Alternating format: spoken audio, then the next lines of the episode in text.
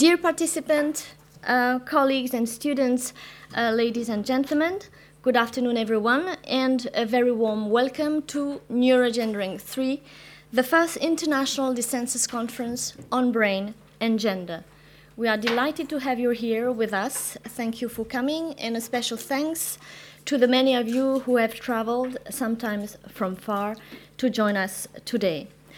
The NeuroGenderings three conference is hosted by the Sociology Lab and the Institute of Social Sciences of the University of Lausanne. It was organized in cooperation with the international and transdisciplinary network NeuroGenderings.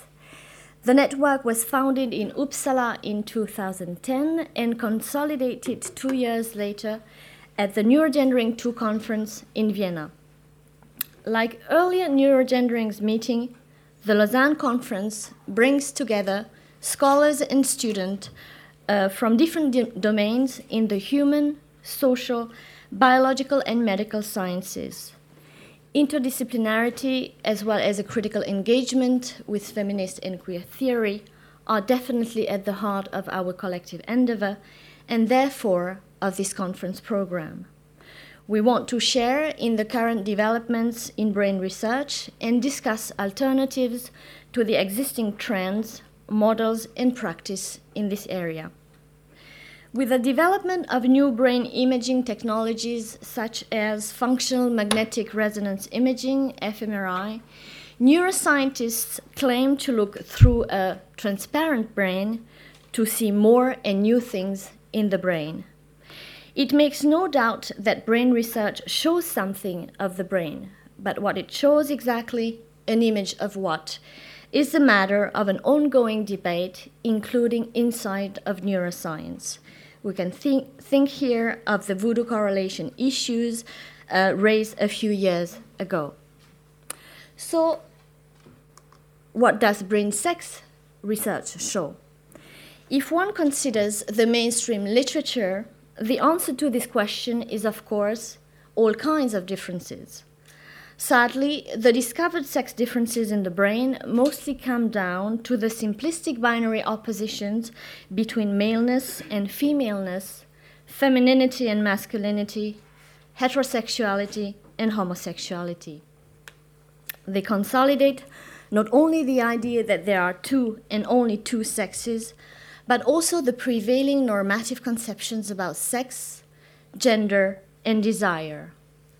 We are told that men have a systematic brain, that women have an empathic one, and on this account that boys who develop more uh, autism more often than girls have an extreme male brain. Gay men have, have a more heterosexual female brain than straight men. If I'm a transgender person, say a man who wants to change sex, I must have a sex reversal in the brain. That is a female kind of mind brain trapped in a male body. And recent neurogenetic research about fetal brain sex promises to help predict whether an intersex newborn will grow up to feel like a man or a woman. Examples abound. The decade of the brain, proclaimed in the nineteen nineties by President George Bush Senior, with the aim to defeat disease, brain diseases such as Alzheimer's, Parkinson's, autism, and schizophrenia, was also fundamentally the decade of the brain as the most important sex organ. Sex differences were such in brain structure and function, in the number of neurons, the effects of the so-called sex hormones, in all possible areas of human activities and aptitudes. Development, cognition, language, emotions, sexual desire, aggressiveness, financial risk-taking, moral judgment, et cetera. It is reasonable to expect more of the same brain sex differences in the future, as President Barack Obama, for instance, inaugurated last year the Brain Initiative, expanding, expanding the decade of the brain to the twenty-first century. Is there anything new since uh, ni- the nineteenth century when phrenology's business, a respectable science at the time, was already to search for essential differences between the sexes and other social groups. If there is something hopefully challenging in two-day neuroscience, a term forged in the nineteen sixties that refers to many various disciplines and research programs? Or does neurosexism prevail in a stubborn manner? How is it that researchers tend to obscure or simply do not study the existing group similarities and individual variation, despite the remarkable variety captured, for instance, through studies on brain plasticity? As a matter of fact, and given the persisting sexual and gender inequalities, it is a wonder that sex differences, sex differences in the brain are not much more dramatic. But do we really know how to study differences, all sorts of differences, not just sex differences? And among the myriad differences, which ones can be said to matter and in reference to what? Is it possible to study sex, gender, and sexuality in neuroscience without reinforcing the identity categories of sex, gender, and sexuality, and of the human subject itself? What could be good research questions and methods towards a feminist and queer neuroscience? Part of the pleasure and challenge of the NeuroGenderings three conference will be to tackle these issues. The more recent work conducted in the field of feminist brain science studies remains largely unknown, and this is true not just of Switzerland. One purpose of the conference is therefore to introduce the scientific community and the general public to this original body of work. We also wanted to introduce you to an, emer- to an emerging area of empirical neuroscience where research questions and methods are clearly informed by feminist and queer theory. But why look in the brain in the first place? Good question. The purpose of this conference is also to reflect critically on the hype surrounding neuroscience in general and brain sex research in particular. To take up the challenge, the NeuroGenderings three conference implements a new organizational device. It inaugurates the first international dissensus conference. This, is, this device has a specific purpose. It aims to invite all of us to make explicit the different and sometimes diverging perspectives from which we do or should do brain science and brain science studies.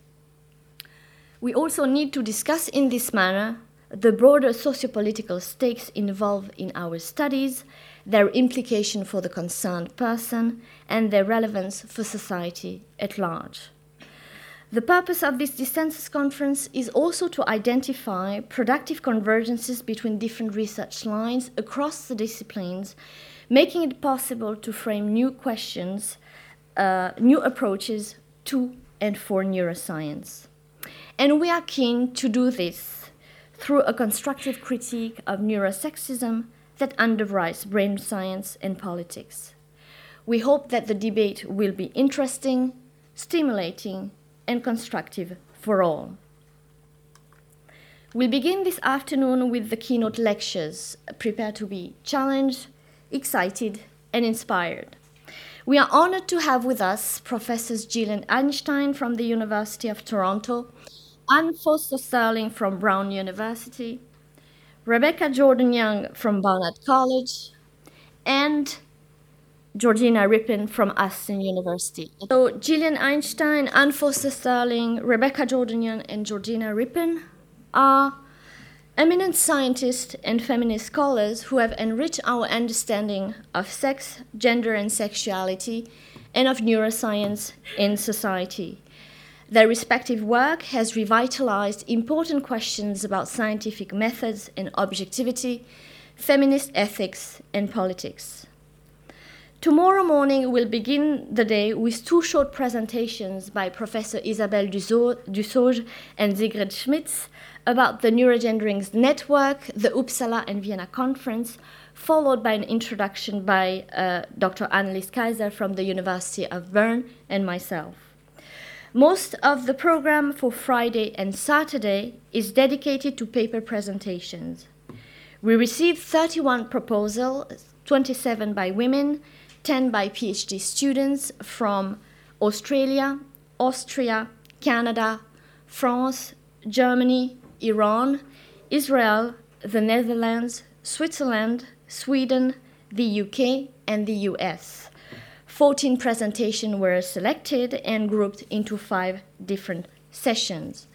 Eventually, you'll hear eleven presentations, and all mirror not only the fruitfulness of the conference theme and concept, but also the great variety of discipline and methodologies that inform the renewed field of brain science studies and of an emerging queer neuroscience, ranging from philosophy, history, neuroethics, social and cultural anthropology, cultural and visual studies, to cognitive and cl- uh, clinical psychology, critical and social neuroscience, neuroendocrinology, and neurophysiology. The program also includes two roundtables, a follow-up discussion with the keynote speakers on Saturday afternoon, and the Friday afternoon roundtable entitled Interdisciplinarity from a Dissensus Perspective, Productive Divergences, Convergences. To foster quality exchanges on this issue, we've brought together international and local scholars from the humanities and the social sciences who engage critically, although differently, with brain research and their home disciplines. To conclude, it is my pleasant duty to thank the people and institution that made this conference possible. Our special thanks go to the following collaborators of the University of Lausanne. To Christelle Goumy for all her good work on many important aspects of the conference organization, from suggestion for the program to webmastering the event, and much more. She's also part of this conference as a historian and will present her doctoral research um, on the teen brain on Saturday.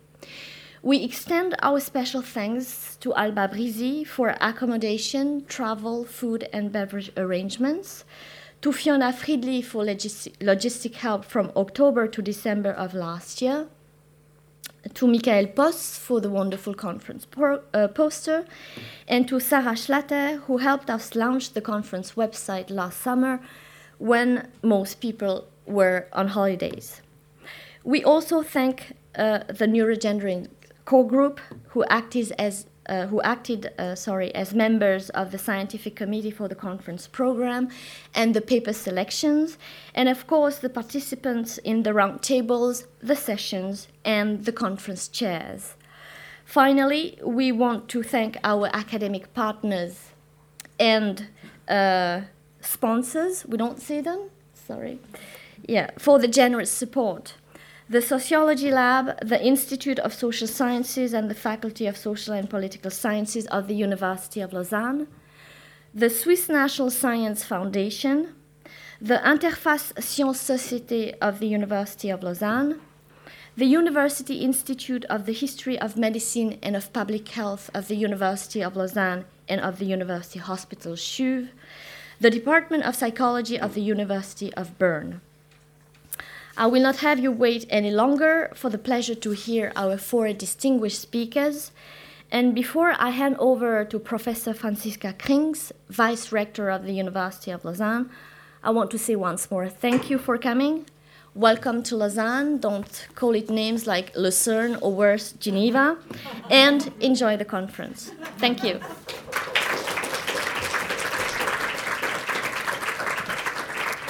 Thank you to Professor Franziska Krings, who is Vice Rector of the University of Lausanne and who is specialized in gender equality and diversity issues. Thank you. Thank you, Cynthia. Um, yeah, dear prof- professors, students, organizers, and simple participants of this conference, it is my pleasure to welcome you at the University of Lausanne. The University of Lausanne is very happy to host this conference, NeuroGenderings three, the first international dissensus conference on brain and gender. And I hope you have a wonderful stay here. on this campus with respect to the scientific content, of course, of the conference, the exchanges you're going to have, but also with respect to the surrounding culture and the wonderful scenery that you might be able still to enjoy today, the lake, the la- mountains, and last but not least, I hope you also get to taste some of the wonderful local wines tonight. So the title of this conference starts with neuro.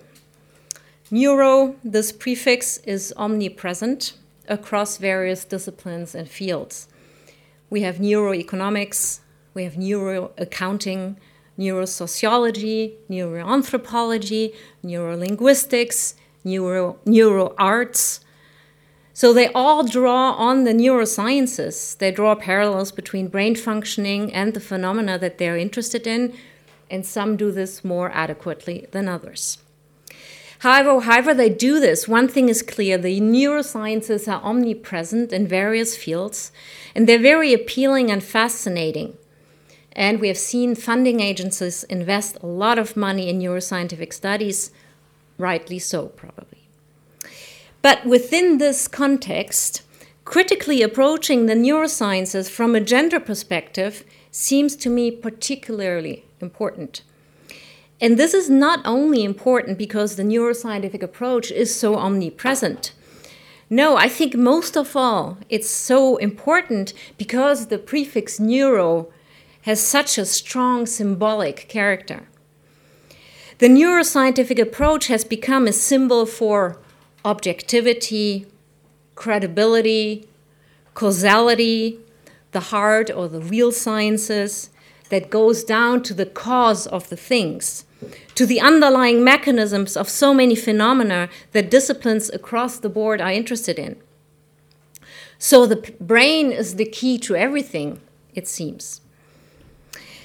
But whenever something is accredited, accredited so much credibility, enjoys such a high reputation, and is ascribed so much importance basically all across society, there's always the risk of losing sight of more critical aspects, of creating blind spots, of ignoring blind spots, of no longer questioning cru- basic but very crucial assumptions, and hence of ultimately neglecting important aspects or even going into the wrong directions.